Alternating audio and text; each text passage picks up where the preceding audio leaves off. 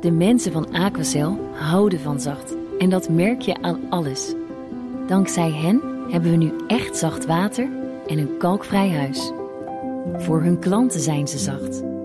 Dat zijn ze trouwens ook voor elkaar. Voor ons zijn zij de kracht van zacht. Aquacel. 100% zacht water, 100% kalkvrij.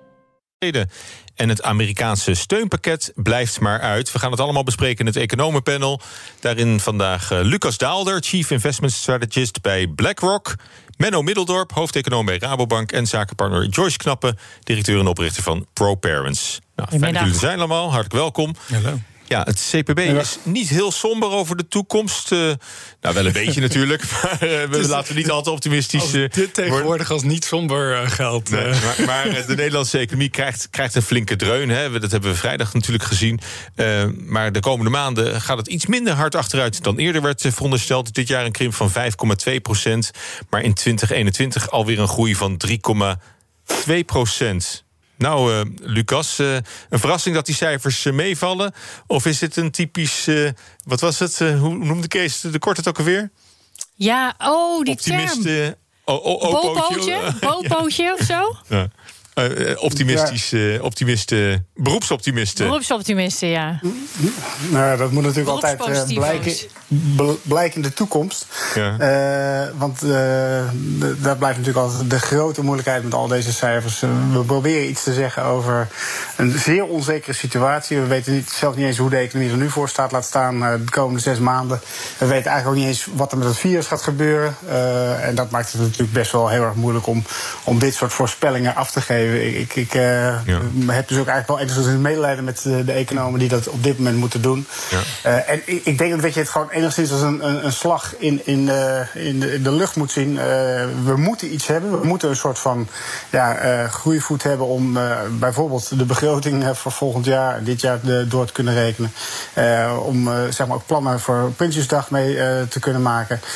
maar eerlijk gezegd ben ik er niet ben ik ervan overtuigd dat, dat de, de onzekerheid rond deze voorspellingen wel dusdanig groot zijn dat je er niet heel veel aan hebt. Ja, dus eigenlijk moeten we helemaal geen, geen waarde hechten aan deze voorspellingen misschien. Nou ja, wat, wat, ik zeg, het is een meer een leidraad. Ja. Als je het niet hebt, als je niks hebt, ja, dan is het helemaal moeilijk om, uh, om een budget uh, of een plan uh, te lanceren. Dus ik snap wel dat je iets nodig hebt om, om je plannen op te, te eiken. maar bijvoorbeeld ook dat BBP-cijfer wat we vorige week hebben gezien, die, die meevaller, om het dan maar zo te zeggen. ja, daar zit natuurlijk ook zoveel ja, onzekerheidsmarge nog omheen. we zijn allemaal eigenlijk heel erg druk bezig, alle economen in Nederland een beetje en ook daarbuiten om, om te verklaren waarom Nederland er zo goed afkomt uh, versus uh, andere landen. Ik ben heel erg benieuwd of we, als we over een jaar nog eens een keertje kijken en, uh, en dan een cijfer hebben wat misschien wat meer betrouwbaar is, of, of die verschillen nog steeds zo groot zijn als ze nu lijken te zijn. -hmm.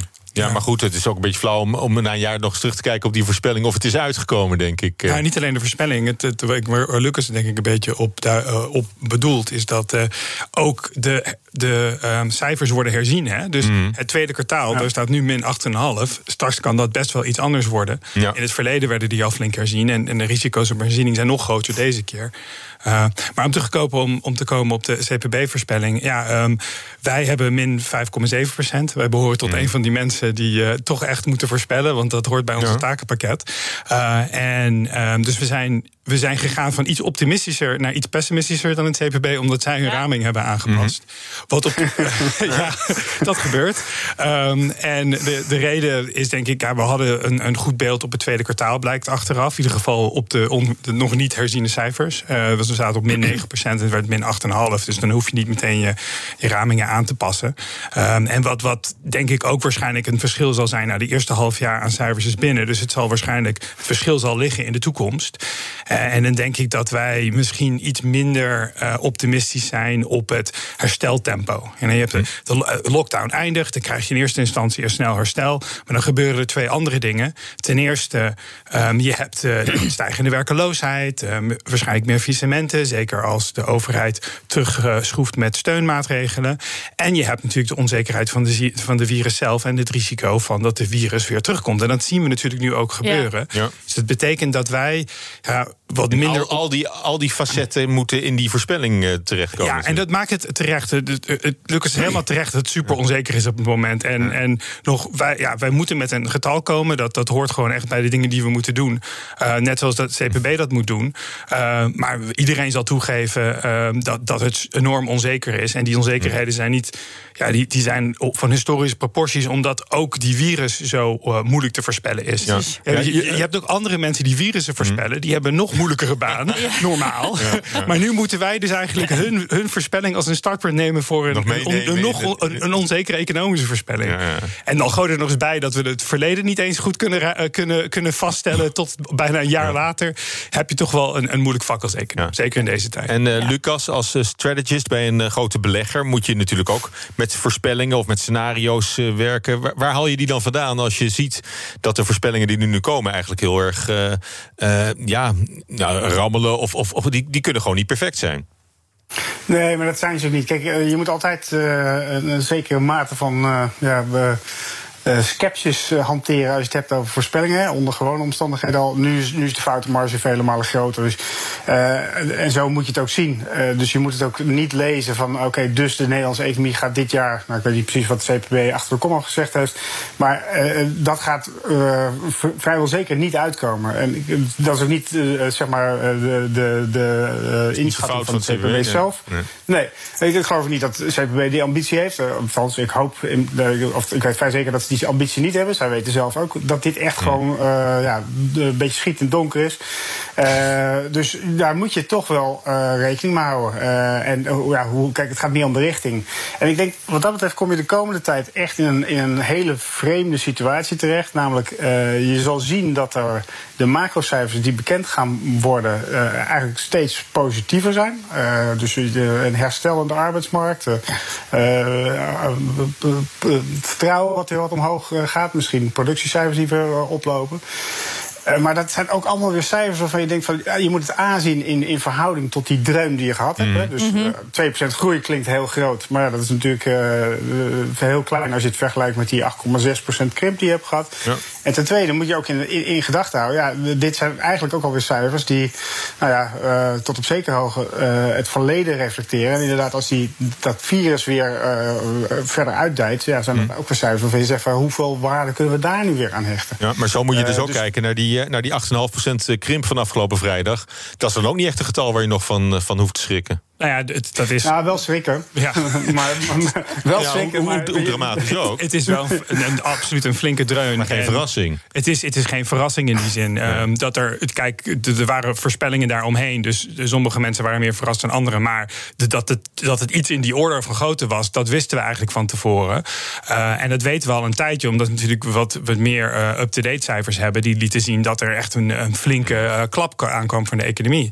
En, en zo zullen we ook de komende tijd bezig zijn. En te kijken naar wat, wat weten we nu. Nou, en het uitgangspunt is de virus. Dat is een, die, die, ja, daar hebben we natuurlijk relatief actuele cijfers voor. En als je ziet bijvoorbeeld in de VS, mm. waar de virus zo sterk terugkwam, um, dat, er kwamen er nog steeds positieve cijfers uit de arbeidsmarkt. En, um, en, en toch zei iedereen van ja, maar ja, Was dat, dat realistisch? Is, dat is geschiedenis. Ja. Het is gewoon, want we krijgen nu een nieuwe golf en dat betekent dus, dus nieuwe schade voor de economie. En dat zal dan later pas echt in die cijfers terugkomen. Nou, je moet je ook afvragen hoe structureel de schade aan de economie nu is. Hè? Of, die, of die tweede kwartaalkrimp van 8,5%, of dat er echt een momentopname is en dat we alweer omhoog zitten. V-vormig herstel. Of is, is, dat niet hoe jullie er. Uh, nou, ik denk dat je. Ik denk dat je. Kijk, als je een lockdown er, eraf haalt, dan krijg je natuurlijk een, een herstel op dat moment. Want je hebt eigenlijk gezegd van een heleboel dingen mogen niet. Mensen gaan niet naar buiten. En, op, en dan daarna mag veel, veel meer. Dus er kan ook veel meer economische activiteit plaatsvinden. Betekent een snel herstel. Maar dat is niet een volledig herstel. Dat is gewoon het begin van het herstel. En ook al komt de virus niet terug, uh, wij denken door de oplopende werkeloosheid, meer faillissementen, ja. et cetera, dat het herstel trager zal zijn mm. en voorlopig nog onvolledig zal zijn. Um, en dat, dat betekent dat we waarschijnlijk volgend jaar nog niet terug zijn waar we waren in 2019. Mm -hmm. En als je Nederland er vergelijkt met, uh, met andere landen, hè, dan, dan hoor je wel zeggen van nou, het, het valt relatief uh, mee. Uh, andere landen doen het veel slechter. Hè. Het Verenigd Koninkrijk 20% ruim krimp. Ja. Eh, is dat dan ook minder van belang, die, die, die relatieve verschillen? Nou, het, het zegt niet per se iets over de toekomst. Krijg, het zegt iets over hoe makkelijk wij thuis kunnen werken. Het hm. zegt iets, en, want we, we hebben hm. meer sectoren die hier thuis kunnen werken. We waren een stapje voor qua digitalisering, we waren wat meer gewend om thuis te werken. Diensteneconomie misschien. Precies, de, de andere we hebben minder toerisme, dus dat, dat helpt ook. Want, dus we zijn, we zijn minder gevoelig voor lockdowns. Ja. Maar dit wil niet zeggen dat wat er nu gaat gebeuren, dat, dat, dat we daar ook per se beter voor gepositioneerd zijn. Want je zal zien, uh, de export zou in de toekomst tegen kunnen vallen... Als, omdat de wereld om ons heen um, uh, ook flinke klappen hebben gehad. Uh, of de landen om ons heen ook flinke klappen hebben gehad. We zullen ook zien dat, um, dat de Nederlandse economie op andere punten kwetsbaar is. Überhaupt heeft Nederland een wat, wat ja, grotere conjunctuuruitslagen. Dus als we meer een normale recessie ingaan, zeg maar... dan wil dat niet zeggen dat Nederland dat per se beter hoeft te doen. Waar we wel heel blij mogen zijn, dat komt terug naar het CPB en Prinsjesdag, is dat we wel wat meer begrotingsruimte hebben. Dus er is wat meer uh, droge poeder die nu afgeschoten kan worden om de economie op gang te, te houden. Ja, maar goed, maar, maar op, op de lange termijn eh, zeg je eigenlijk, is het helemaal geen, eh, geen garantie dat we, dat we het relatief beter blijven doen. Nee, uh, niet, niet als. Kijk, nogmaals, als we een nieuwe virusopleving krijgen en we gaan meer lockdownfase in, dan denk ik nog steeds dat Nederland beter daarmee om kan gaan dan andere landen. Maar dat is niet het enige risico op het moment. We hebben ook niet virusgerelateerde risico's. En het is niet per se het geval dat Nederland daar uh, beter mee om kan gaan. Want in het verleden hebben wij grotere conjunctuuruitslagen, hè, dus diepere recessies en sterkere pieken dan andere landen. Ja. Zaken doen. Zitten midden in het economenpanel. Vandaag met eh, Lucas Daalder, Chief Investment Strategist bij BlackRock. Benno Middeldorp, hoofdeconoom bij Rabobank. En mijn zakenpartner Joyce Knappe, directeur-oprichter van ProParents. Ja, we gaan over de Chinees-Amerikaanse handelsbetrekkingen praten. En niet voor het eerst, want dat is al een tijdje eh, aan de orde natuurlijk. Apple, Disney, Walmart hebben Trump gevraagd om zijn aangekondigde ban op het Chinese WeChat te herzien. Omdat ze dreigen miljarden mis te lopen als dat wordt eh, doorgezet. Uh, wat, wat zeg je, Lucas? Is, is Trump te ver gegaan dit keer? Nou, te ver, dat weet je nooit. Uh, hij, hij weet in elk geval altijd wel weer een juiste snaar te raken. Laten we het daarop houden. Kijk, um, de vraag is natuurlijk in hoeverre uh, dit retoriek is... of ook inderdaad echt, echt uh, een beleid is wat hij wil gaan uitvoeren. Uh, met TikTok is hij natuurlijk wel echt ja, bereid om de stappen te zetten... als, als vervolgens de, de Amerikaanse trots, dus inderdaad de genoemde bedrijven... tegen Trump zeggen, nou, dit gaat onszelf heel veel geld kosten... dan vraag ik me wel af hoe standvastig die zal blijven. Ik denk dat hij het voor de, voor de publieke opinie nog wel een tijdje als speelbal zal blijven gebruiken. Hij is nou eenmaal ook bezig met een herverkiezing.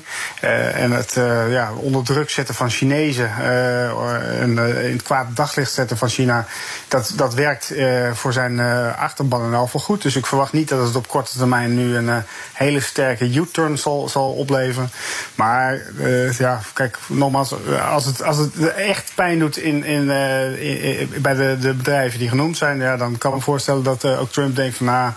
Leuk om mee te spelen, maar ik ga er niet echt mee door. Ja, hij heeft wat publiciteit nog hè, voorlopig. Want de ban moet pas 15 eh, september ingaan als het, als het doorgaat.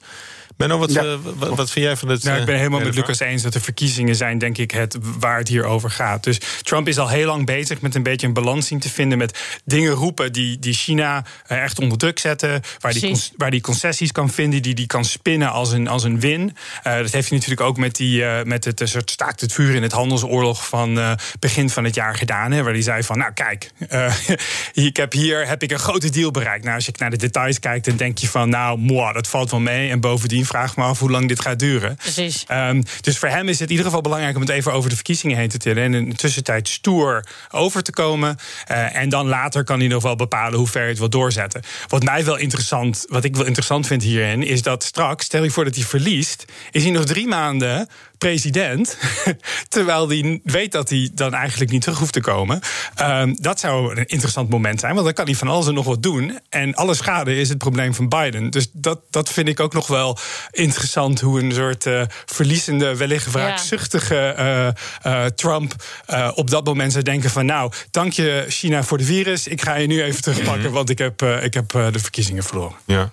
En, uh, maar goed, dat, uh, dat TikTok, hè, dat is dan de eerste wereldwijde Chinese app die, die echt is, is, doorgebroken. Um, zou het kunnen dat, dat de Trump het terecht een beetje als, als een gevaar ziet? Met, met achterdeurtjes en. Uh, Geen idee. Dat is, dat, dan, dan moet je iemand met een meer cybersecurity achtergrond daar, daar, daar vragen over stellen. Ik weet het niet. En ik, het probleem is, met Trump kan ik er ook niet van uitgaan dat dat zijn werkelijke motivatie is. Dus ik, ik weet niet of hij nou dit doet voor, voor die redenen. Maar ik, ik vermoed in ieder geval dat het in zijn verkiezingsplan past. want anders zou hij het waarschijnlijk niet doen. Ja, want Chinese staatsmedia, die, die, die, die zijn natuurlijk terecht. Uh, die komen het geweer het opjagen en plunderen van TikTok door de Amerikaanse regering in samenwerking met high-tech bedrijven uit de VS. Eh, misschien hebben zij, uh, hebben zij wel een punt dan. Nou, kijk, ik vind het grappig hiervan is, het is weer net geloofwaardig genoeg. Of het is net zo dat je denkt, het zou kunnen kloppen. Ja. Eh, en, en, of het klopt of niet, doet er dan voor de rest helemaal niet toe. Het gaat er meer om dat je, uh, je zegt iets, of Trump zegt iets, waarvan mensen dan toch denken, nou, daar zou hij best wel eens gelijk in kunnen hebben. En daar, dat is, daar is natuurlijk meester in. Hetzelfde met uh, dat hij een paar maanden geleden begon te beweren dat het virus uitgevonden was in een lab in China. Ja, er zijn toch altijd net mensen die denken van, ja, ja dat zou best wel eens kunnen kloppen. En de, de waarheid doet er dan niet zo heel erg veel toe. Uh, dit is wat hij doet. Hij speelt vooral in op, uh, op het sentiment wat mensen hebben. En daar, daar, blijft hij gewoon echt een, een keizer in. Ja, en, en het is ook iets. Eigen leven leiden, ja, dus. klopt. En ja. het is ook iets wat het goed doet uh, in Amerika, omdat de Democraten hier niet echt een weerwoord tegen hebben. Hè? Want ja. bijna iedereen in Amerika in het politieke spectrum is op het moment wel eens dat ze China moeten aanpakken. dus, en Trump is de enige die natuurlijk actie kan ondernemen daarop. Dus hij kan dan actie ondernemen. En, en de Democraten gaan dan niet zeggen van ja, maar dat klopt niet. Want dan zien ze eruit alsof zij zwak zijn ten opzichte van China. En dat kunnen ze zich politiek niet veroorloven. Dus ja, daarom is het aantrekkelijk gebied voor hem om actie te ondernemen. Ja, en hij kan er ook uh, vrij, vrij bewegen eigenlijk met zijn acties. En dat is een stuk lastiger bij de onderhandelingen om tot een nieuw steunpakket voor de economie te komen. Hè, om eigenlijk het doorrollen van de bestaande uh, steunmaatregelen. Uh, begrijpen jullie dat dat dan zo, zo lastig is? Ja, dat is ook politieke strijd. Hè? Het is, uh, de, op het moment dat de crisis groot is, dan, dan willen alle neuzen wel in één richting staan. Uh, dan voelt het ook als noodzaak dat iedereen de, de rijen sluit en eenduidig beleid neerzet. Maar ja, we zitten nu inderdaad echt in die, in die laatste fase na de presidentsverkiezingen. het wordt nu door beide partijen trouwens. Het is niet dat dit de een of de andere hier zich alleen maar schuldig maakt. Aan beide partijen wordt dit natuurlijk zoveel mogelijk gesponnen als, als zijnde van zie je wel hoe belachelijk uh, de tegenpartij is. Uh, en, en, ja, uh, daardoor zit je in een soort deadlock. Kijk, Amerika heeft natuurlijk altijd al zo'n afschuwelijke deadlock situatie. als je het aantal keren ziet dat bijvoorbeeld de overheid gesloten is of op het punt staat gesloten te worden. Het moet altijd net na middernacht komt er dan alweer een deal. dat zit al eigenlijk in die politieke cultuur. Nou, tel daar dan eens een keertje die presidentsverkiezingen wel op en dan zit je helemaal in zo'n zo'n vechtsituatie. Ja. Ja, ja het, Amerika is nu nog gepolariseerd dan in het verleden. Dus het wordt nog moeilijker om deals te bereiken. En hier gaat het eigenlijk over de getallen. Hè. De, de um, Pelosi uh, die zegt 4000 miljard. En de Republikeinen zeggen 1000 miljard. En Pelosi heeft ook al gezegd: Nou, ik wil best wel naar twee gaan als jullie uh, een beetje willen schuiven. Maar dat weigeren ze. In de tussentijd probeert Trump met zijn eigen maatregelen toch wat dingen voor elkaar te krijgen. Maar als je daar goed naar kijkt, dan, dan stelt het eigenlijk niet zoveel voor. Dus als uh, je zou denken dat uiteindelijk het ook in het belang is van de Republikeinen om hier iets op te bewegen. Want als er iemand is die niet kan veroorloven dat de economie zwak is uh, vlak voor de verkiezingen, dan zou het de Republikeinen hmm. wel zijn. Ja, en als dat steunpakket er nou niet komt, of als, als het uitblijft, hoe, hoe erg zou dat zijn? Nou, ik denk dat dat wel een groot verschil is. toch wel, of het nou 1000 miljard is of 4000 miljard, dat is toch wel een groot smak geld. En de overheid is de enige um, die in een, maatschappij of economie deze rol kan spelen. En de Amerikanen kunnen dat. Uh, niet omdat ze niet veel staatsschuld hebben, maar omdat ze uh, een wereldmunt hebben en, en, makkelijk kunnen lenen op de wereldmarkt. Dus ze kunnen dit geld gewoon in de economie pompen. Het zal echt wel wat uitmaken. Ja. Zou, zou, de Fed nog een rol van betekenis kunnen spelen als centrale bank? Zouden die nog monetair kunnen stimuleren? Of is, die, is de bodem van die gereedschapskist al ja, in, in, bredere zin is, um, kan monetair beleid, je kan eindeloos door met geld drukken, maar de, de, er zijn wel regels waar je aan moet hmm. aan, aan, houden. En die ruimte is wel steeds kleiner voor uh, de Fed. Dus het belangrijkste wat ze nu doen is, naast het, het stutten van de, de financiële markten, um, is het zorgen dat het gewoon goedkoop is om geld te lenen om voor de overheid om dan mee aan de slag te gaan. En ja, maar dan moet de overheid dat wel willen. Dus uh, dat, en dat, het is toch, denk ik, wel uh, Congress en, en Trump zijn nu een beetje aan zet. Ja. Uh, Lucas, in, Lucas, in zijn algemeenheid hè, uh, zie je toch dat het, dat het lastig wordt voor landen om steunmaatregelen uh, door te rollen en vol te houden. veel landen, ook Europa, is, is natuurlijk al een paar jaar aan het, fors aan het, aan het steunen. Daar komt dit hele coronasteunpakket nog, nog bovenop. Hè. We zien het in Japan bijvoorbeeld, waar ook de economie het afgelopen kwartaal behoorlijk is, is gekrompen. Terwijl ze daar al jaren aan het, aan het stimuleren zijn. Hoe, hoe lang kan je het volhouden, het, het ondersteunen van, van de economie als overheid? Maar, en dat is eigenlijk ook wel een beetje een van de kernproblemen van, van deze crisis. Uh, de ongelijkheid wordt uh, weer groter. In die zin, sommige landen, denk Nederland, denk Duitsland, kunnen dit nog wel even volhouden. Uh, als je kijkt naar de projecties nu voor onze staatsschuld, nou ja, in het ergste geval gaat dat een beetje naar 70% van het BBP. Ja, uh, daar gaat wij echt niet aan onderdoor. Uh, maar als je dan naar, naar de Italië en Spanje van deze wereld kijkt, ja, daar zie je daar natuurlijk dat dat wel degelijk een probleem is. Uh, en daar loop je dan op een gegeven moment wel echt tegen de grens aan van hoe lang accepteren financiële markten dit nog.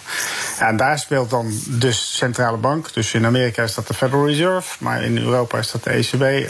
daar speelt de centrale bank de belangrijkste rol. Dus dat is ook eigenlijk de belangrijkste rol die de centrale bank op dit moment heeft en nog kan uitvoeren. Namelijk zorgen dat die kapitaalmarktrente niet door, door de angst uit de markt sterk begint op te lopen. Want als dat gebeurt, dan heb je echt de pop aan het dansen. Ja, ja. Uh, Menno, zie jij genoeg ruimte voor de politiek om nieuwe maatregelen te nemen? Uh, ja. Nou ja, goed. Ik denk dat, in, dat Lucas gelijk heeft dat um, de wisselwerking tussen de centrale bank en de financiële markten de kaders bepaalt waarbinnen politici kunnen werken. Dus als ze dan daar overeenstemming over hebben dat ze dat geld willen uitgeven, dan, dan kunnen ze het lenen op de markt. En in Nederland is zeker in die positie.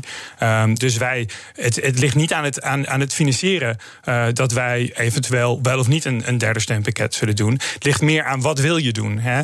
Want kijk, je kan, je, je wil je wil niet alle veranderingen in de economie tegenhouden. Dus de, de, economie zeg maar bevriezen in de situatie dat die was voor corona... is niet wat we straks nodig zullen hebben. Ja. Um, en uh, voor sommige sectoren denk ik wel dat we ze in grote mate zullen terugzien zoals ze vroeger waren. Denk aan de horeca. Ik denk dat mensen er echt wel weer uitgaan nadat, uh, nadat, er, nadat er een vaccin is, bijvoorbeeld. Ja, maar andere sectoren, ja, die zullen ja, die zullen structurele veranderingen meemaken. En, en die hoef je niet per se eeuwig in de lucht te willen houden. Dus dat is denk ik meer waar, waar ze nu mee aan het na over nadenken zijn met het derde steunpakket. Hm. Da dankjewel. Uh, dat was het laatste woord uh, in dit uh, economenpanel. Menno Middeldorp hoorde u, hoofdeconoom bij Rabobank.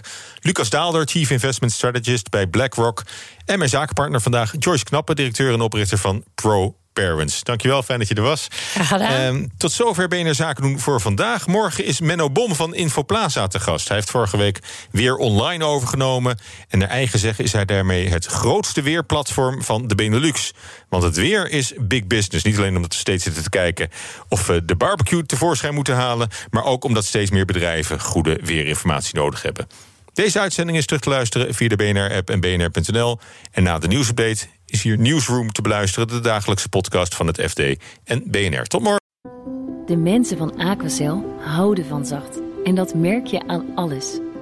Dankzij hen hebben we nu echt zacht water en een kalkvrij huis. Voor hun klanten zijn ze zacht. Dat zijn ze trouwens ook voor elkaar. Voor ons zijn zij de kracht van zacht. Aquacel. 100% zacht water, 100% kalkvrij.